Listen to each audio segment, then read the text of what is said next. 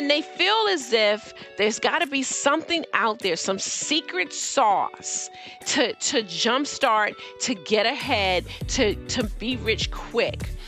Um, and and they just buy into the scam because they want to believe that that they can do this quickly and and they want something exciting and something interesting. Listen, solid investing is boring. I'm Chris Hill, and that's Michelle Singletary, best-selling author, award-winning business writer, and creator of the nationally syndicated column entitled The Color of Money. Our own retirement expert Robert Brokamp caught up with Singletary to talk about the lies we tell ourselves about spending, how to find a financial advisor, and why Ponzi schemes keep roping in victims. So let's start with your story, right? You weren't born into wealth, but you did have someone in your life who taught you a lot about money. Yeah, so I, um, at the age of four, went to go live with my grandmother, who we affectionately call Big Mama. Uh, and in fact, my siblings and joined me. There was five of us in total. Uh, I had a sister who was eight, I was four, a sister was three, and twin brothers who were right around two years old. Uh, and so my grandmother ended up um, really rescuing us from foster care before they put us into the system. She said, No, I'll take them all. Uh, and she did, and she was just an amazing money manager. Uh, I mean, I mean, at the time growing up, I didn't think too much of it because she was so frugal. But looking back, what she was able to do to care for the five of us on, you know, not much income at all, about $13,000 at the top of her earning history. Um, and my grandfather had a drinking problem, so often his money didn't make it home. Um, and she managed to to feed us and clothe us. Didn't have a lot, um, didn't have you know couldn't get a lot of seconds at meals, but nonetheless we were well taken care of, considering the financial constraints that she had.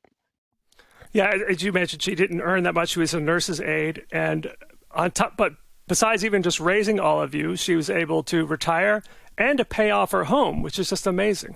Yeah, you know, her goal when she took us in, uh, whenever we would ask for stuff, she's like, I'm paying my house off before I retire. I'm paying my house before I retire. And she did.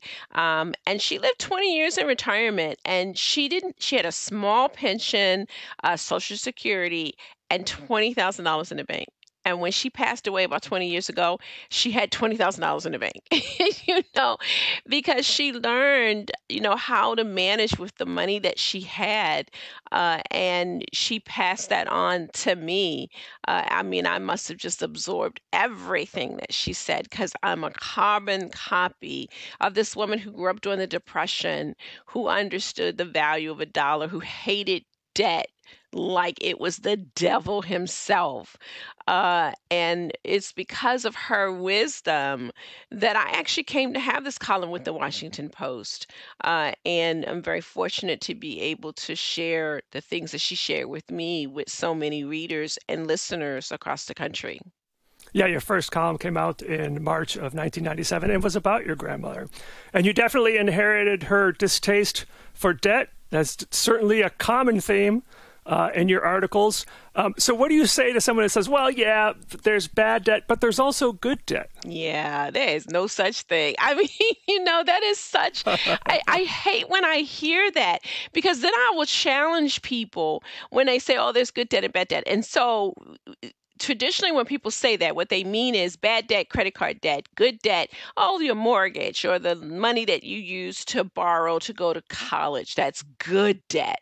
Uh, but then i'll ask them things like okay describe use some descriptive words for good right? And it was like you know happy elated and you know so forth. And then i said now if i is that how you would explain when you go to make that check to your mortgage company? Do you feel delighted? Do you feel elated? Um, and they go, no, I hate paying more. So exactly. And so if you look at it that way, you will tend to borrow less you know, and I that is my goal to get people to see debt as the weight that it is, even when it is done so for to purchase your house or go to school um, or buy a car. That if you look at it as a burden, and I want you to look at it as a burden, then you will borrow less, you'll pay it off sooner. Studies definitely show that uh, debt brings down happiness. It brings it down more than savings increase happiness. And um, your grandmother was certainly right to try to be debt free by the time you retire. I think uh, it's underappreciated the fact that when you have debt when you go into retirement, that means your expenses are higher, which That's means exactly. you have to take out more money from your traditional IRA. You have to sell more assets, which increases your taxes, right? I mean, if your right. your mortgage, your car payment, and everything has you spending ten to thirty thousand dollars more a year, you take that out of your accounts.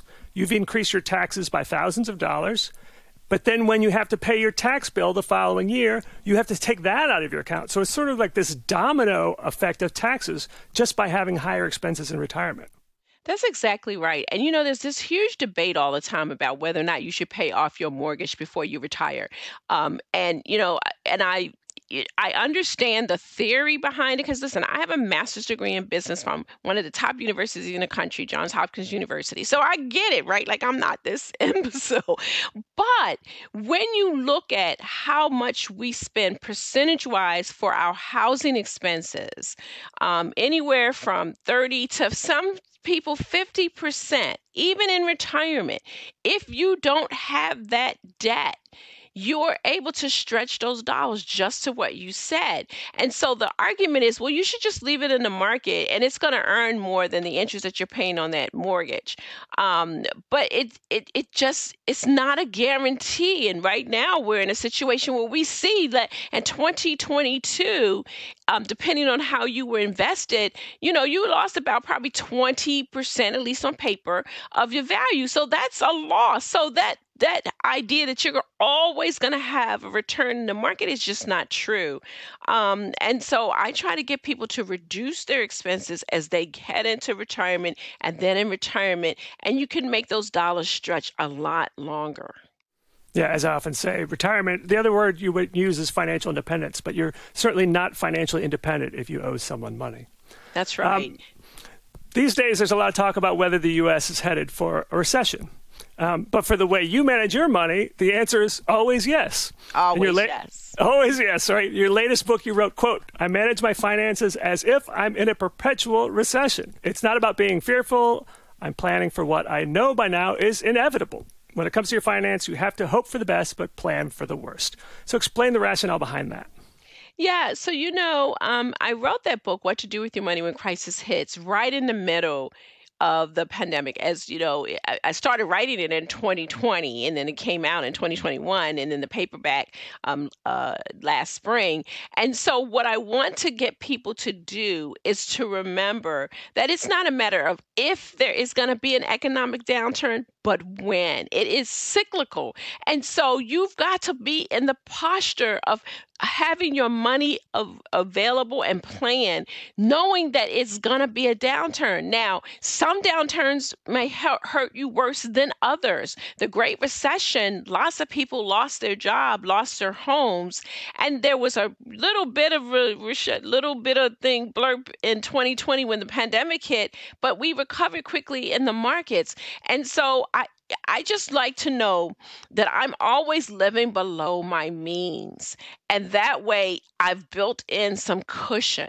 So my husband and I have never lived up to what we earn. We are like crazy savers. So we probably have always lived on maybe 50 or 60% of our income, saving the rest. Um, and, and I think that's just a prudent thing to do. Do you know the hardest time for me to get people to save is when they actually have money? It's easy when you don't have any money, right? So if you're doing well and you've got a good job, they don't want to save because they just think that paycheck is going to keep coming. The good times are going to keep rolling. And they don't anticipate the time where the good times stop. And maybe it's not you, but it's people in your family. So you're doing okay, but you have no cushion to help anybody else. And so that's what I mean by living in a recession. Living not in fear, but the anticipation that something could happen and you want to build in a really good cushion. Yeah, it's it's basically not planning for the best case scenario because you don't know what's going to happen. It could be your job. It could be something happens to your house, you need a roof or something like that. It could be a health issue, something like 25% to 35% of people retire sooner than they thought they would because of health issues, which means they may not have saved as much. Plus, because they're retiring sooner now, they have to spread that smaller nest egg over a longer time frame. So, uh, so I, am in line with you here. I'm known as the awfulizer here at the Motley Fool, and the way I put it is: be a short-term pessimist and long-term optimist, because you don't know what's going to happen in the short term. Have that emergency fund. Make sure your job is safe. Live below your means. The optimism part comes really to the investing. That eventually, yes. no matter what happens, everything recovers, and being in the market is the best place to be. That's um, right. No, I was going to say that the history does show that, you know, um, historically. Now, there are obviously periods where it didn't recover as fast as we wanted, but the average recession lasts, what, about 18 months, two years at the worst, right? Um, you know, taking out that huge, you know, the Great um, Depression but but but the fact of the matter is you know you you gotta know that the the the most important thing with with money is inflation, right? Because that's that's like 2022 the whole the, the word for 2022 was inflation and right. so you've got to make sure that your money is growing to keep pace with inflation so that you can buy the things that you need um, later in life not only do you write books and articles about money, but you actually work with people on their finances. You and your husband teach classes at your church, and you work with prison inmates who will soon be released. Uh, so, so what have those experiences taught you, especially when it comes to convincing people to change their, you know, shall we say, suboptimal attitudes and habits when it comes to money?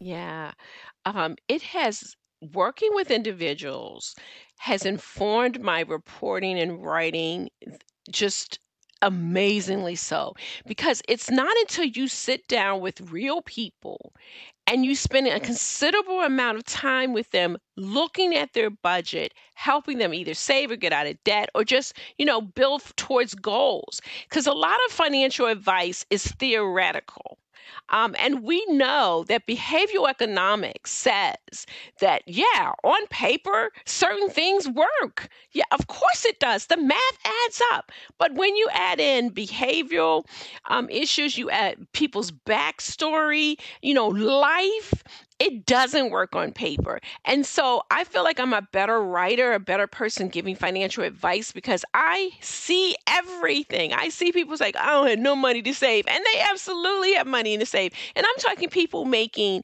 you know, minimum wage to people making high six figure salaries. Um, and it, it, it informs me so I can give better advice. Like, for example, We've always heard when you have credit card debt, pay off the one with the highest interest rate, right? Like on paper, it makes complete sense. But behaviorally, if you stack the debt starting with the smallest balance, we know that people love quick wins. We are a microwave generation. And so if they can get rid of that debt quickly, the smaller ones, it gives them a sense of accomplishment that makes them race towards debt forgiveness quicker so they don't actually end up spending more on interest rates doing that method. Um, and I've seen this in the field in practice um, that people got rid of, you know, two hundred thousand debt, seven hundred thousand debt, and and and next thing you know it's all gone within a, a, short period of time and so i can give that advice so because i've seen it in the field and how it actually works um, and and working in the prisons um, you know, we are a punishment society, and rightfully so. Many people are there because they did some pretty bad stuff. But the fact of the matter is, they are going to be released. Do we want them released informed educated and and have some things going for them so they don't go back to prison. And so my husband and i go into the institutions and we teach them how to handle their money because we sort of think people in prison they don't have any money issues you know they don't have that is just not true. Many of them have you know jobs or people are sending them money their kids are calling them their wives are calling them. They have interaction with people. And i think it's you know important to teach them to recognize what they did wrong um, and then change that habit and teach them how to handle money so when they do get a job and hopefully they will that they'll be able to handle that better and they won't resort to some of the things that got them there in the first place. A lot of the individuals particularly the men who are in prison are in because they sold drugs and they sold drugs because they wanted stuff or many of them started selling drugs when they were you know small kids or, or teenagers to help their family or they wanted sneakers or things like that. If we can address those issues um, and get them to see that you don't need certain things clothes shoes cars to to, to have self-worth then they won't go back and do some of the things that got them in prison in the first place such admirable work. Um, and you you touched on the, the behavior of finance part of it. And I, one of the things I, I, enjoyed reading from you was that you said when you work with someone, you you want them to bring in a year's worth of statements because you know they're lying about their money. Oh yeah, they lie to you, right?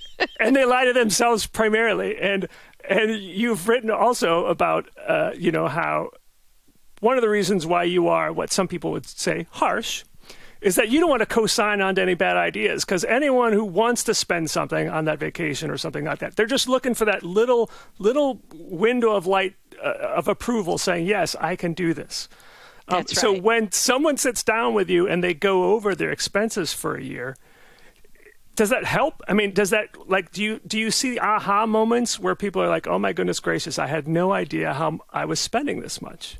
All the time. It is I actually it's the one of the it's one of my favorite things to do. Have people bring in their credit card statements uh, and their bank statements for a year, and we go through because they lie to themselves. They they and they. It's not like the lie that you're thinking. They they think they don't spend as much as they do. And so let me give you an example. I was working with this um, woman in about her late 30s, and good good income, no savings, not even saving towards retirement. And she couldn't figure out what was going on.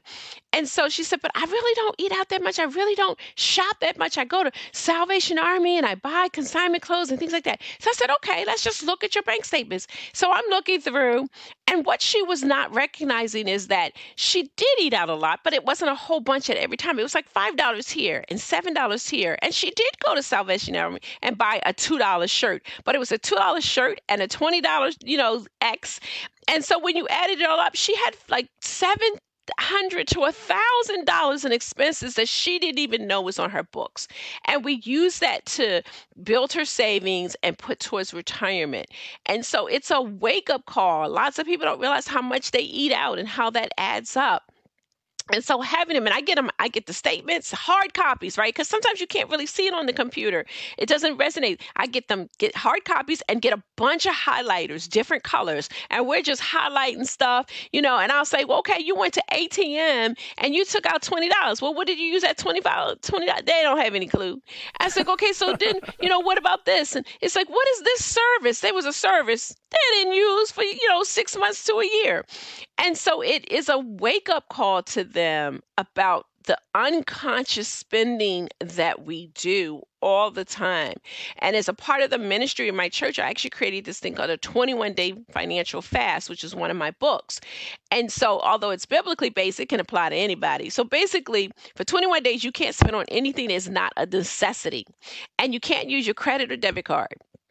Lord have mercy. These people hollering because they can't, you know, they can't go out to eat, they can't go to the lunch, they can't go to the movies. But what it does is it shuts everything down. And when they reboot, they see how much they spend and not even think about it.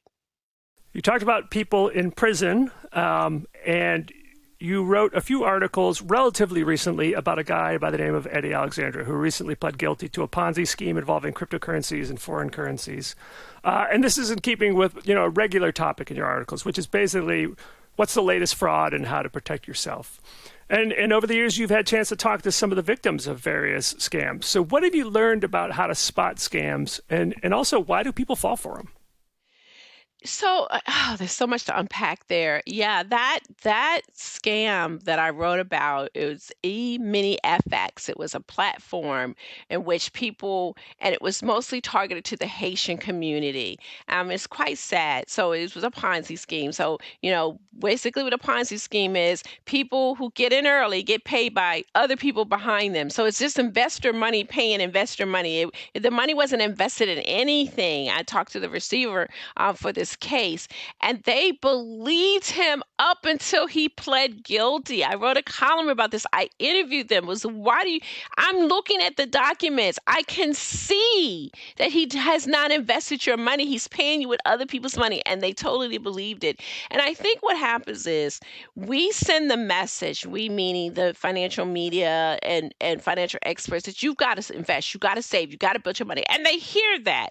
And they feel as if there's got to be be something out there, some secret sauce to to jumpstart, to get ahead, to to be rich quick. Um, and and they just buy into the scam because they want to believe that that they can do this quickly and and they want something exciting and something interesting listen solid investing is boring. It and it should be.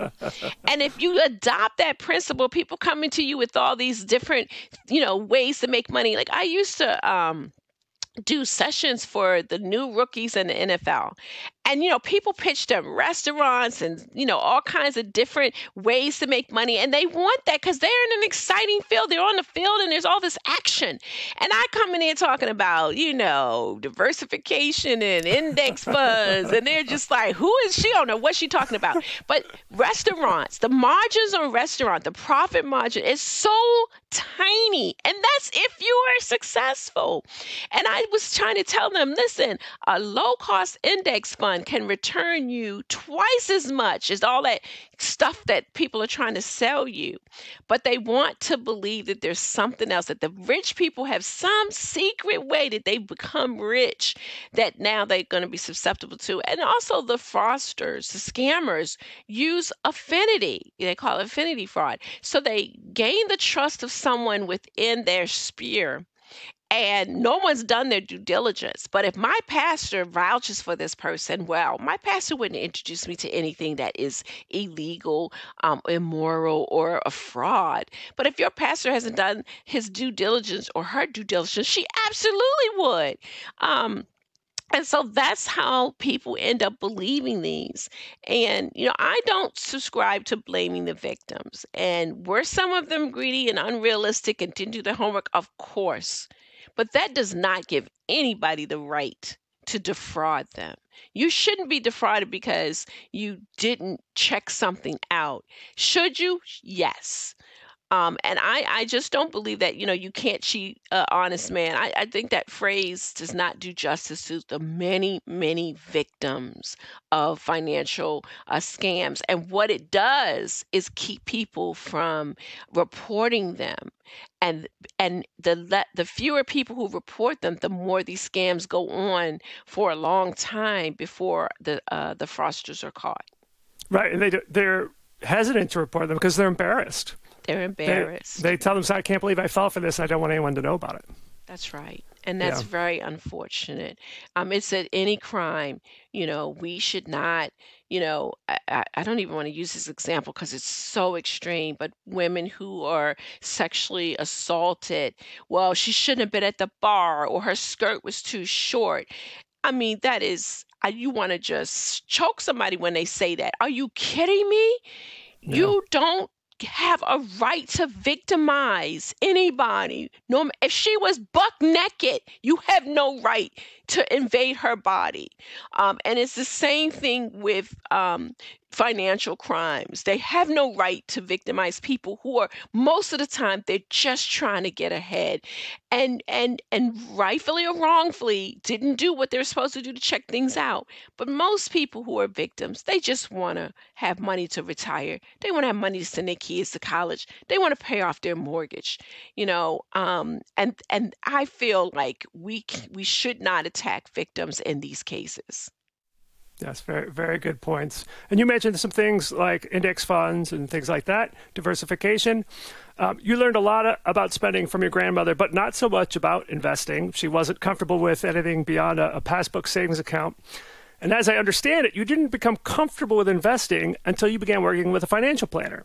And I think many people would be surprised that someone like you would need to work with a professional. Um, but I know that many personal finance experts, myself included, and I have the certified financial planner designation, often work with an advisor or an assurance agent or accountant attorney because you know you can't be an expert in everything, and this stuff can get complex. So, talk a bit about working with a financial planner. Do you think everyone should do it? And if so, how do you find one that's capable and ethical? Yeah, I, you know, my grandmother was a great saver. She didn't understand how to grow her money. My grandmother didn't even trust CDs, like certificate of deposits, which is a bank wow. deposit account, right? I mean, it's like you put money in, you get your money back plus some interest. Um, the only bond she believed in was the bond of adhesive for her dentures, you know. and she and and I understand, right? Because there was a period where African Americans were not allowed to invest. You know, we had um, there was redlining, and so the, the traditional ways to build wealth were not accessible to us the way it was for the majority population. And so that she feared banks, she feared anything that she didn't understand. And what she understood is I put my savings in there, they give me my savings back with a little bit of money. Um, and it took me a long time to shake that fear of the market myself. I was an extremely conservative investor when I started in my late 20s when my company opened up a 401k plan. I had them all in bonds through my 20s, most of my 30s. I could just kick my younger self. And then I had the fortunate, my husband and I had um, t- uh, fortunate, um, we're fortunate enough to uh, meet a financial planner, African American woman, who just changed our investing life. And she looked at how we were both investing for retirement. She's like, What is wrong with y'all? And she talked about diversification and she got us, uh, you know, uh, so much out of bonds bonds and you know more in equities and she talked about you know uh, the 529 plan for our kids college fund. And she just redid everything and really pushed us to invest. And i'm so grateful because we are so well situated for our retirement. We put all three of our children to, through college debt free one of them a master's program debt free and that was because of the work with the planner. Now now we're much more sophisticated. We don't necessarily need a planner now uh, but we bring one in every once in a while to to basically break our plan. It's really funny. It's like okay look at this and see if you can break it see where the holes are. And it's kind of cool when they go nope can't find no holes And so, how do you find a planner? Recommendations from people who have worked with somebody. You know, you want to interview at least three people. Um, and then there are many associations that you can tap. They have a network of uh, advisors. Uh, most of the time, I say fee only. Um, and if you're not going to use a fee only, you better darn well know what they are getting paid. So you ask them, How are you paid? Um, and when you sit down with an advisor, they ought to be listening to you more than they're talking.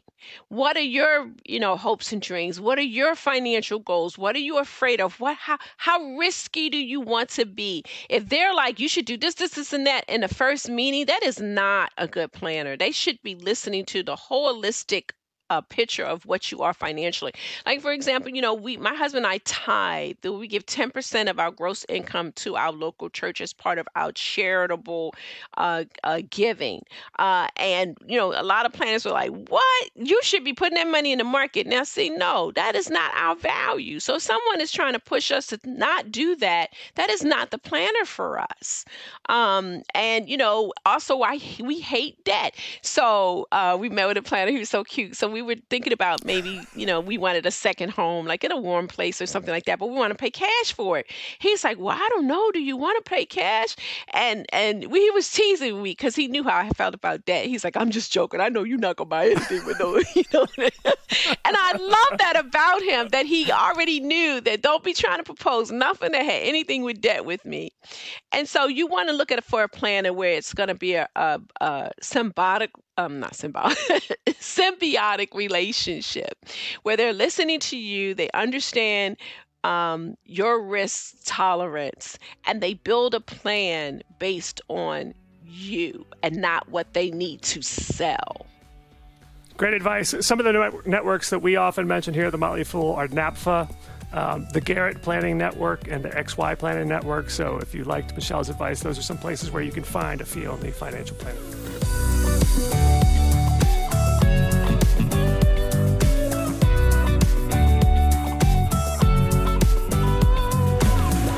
As always, people on the program may have interest in the stocks they talk about, and the Motley Fool may have formal recommendations for or against so don't buy or sell stocks based solely on what you hear. I'm Chris Hill. Thanks for listening. We'll see you tomorrow.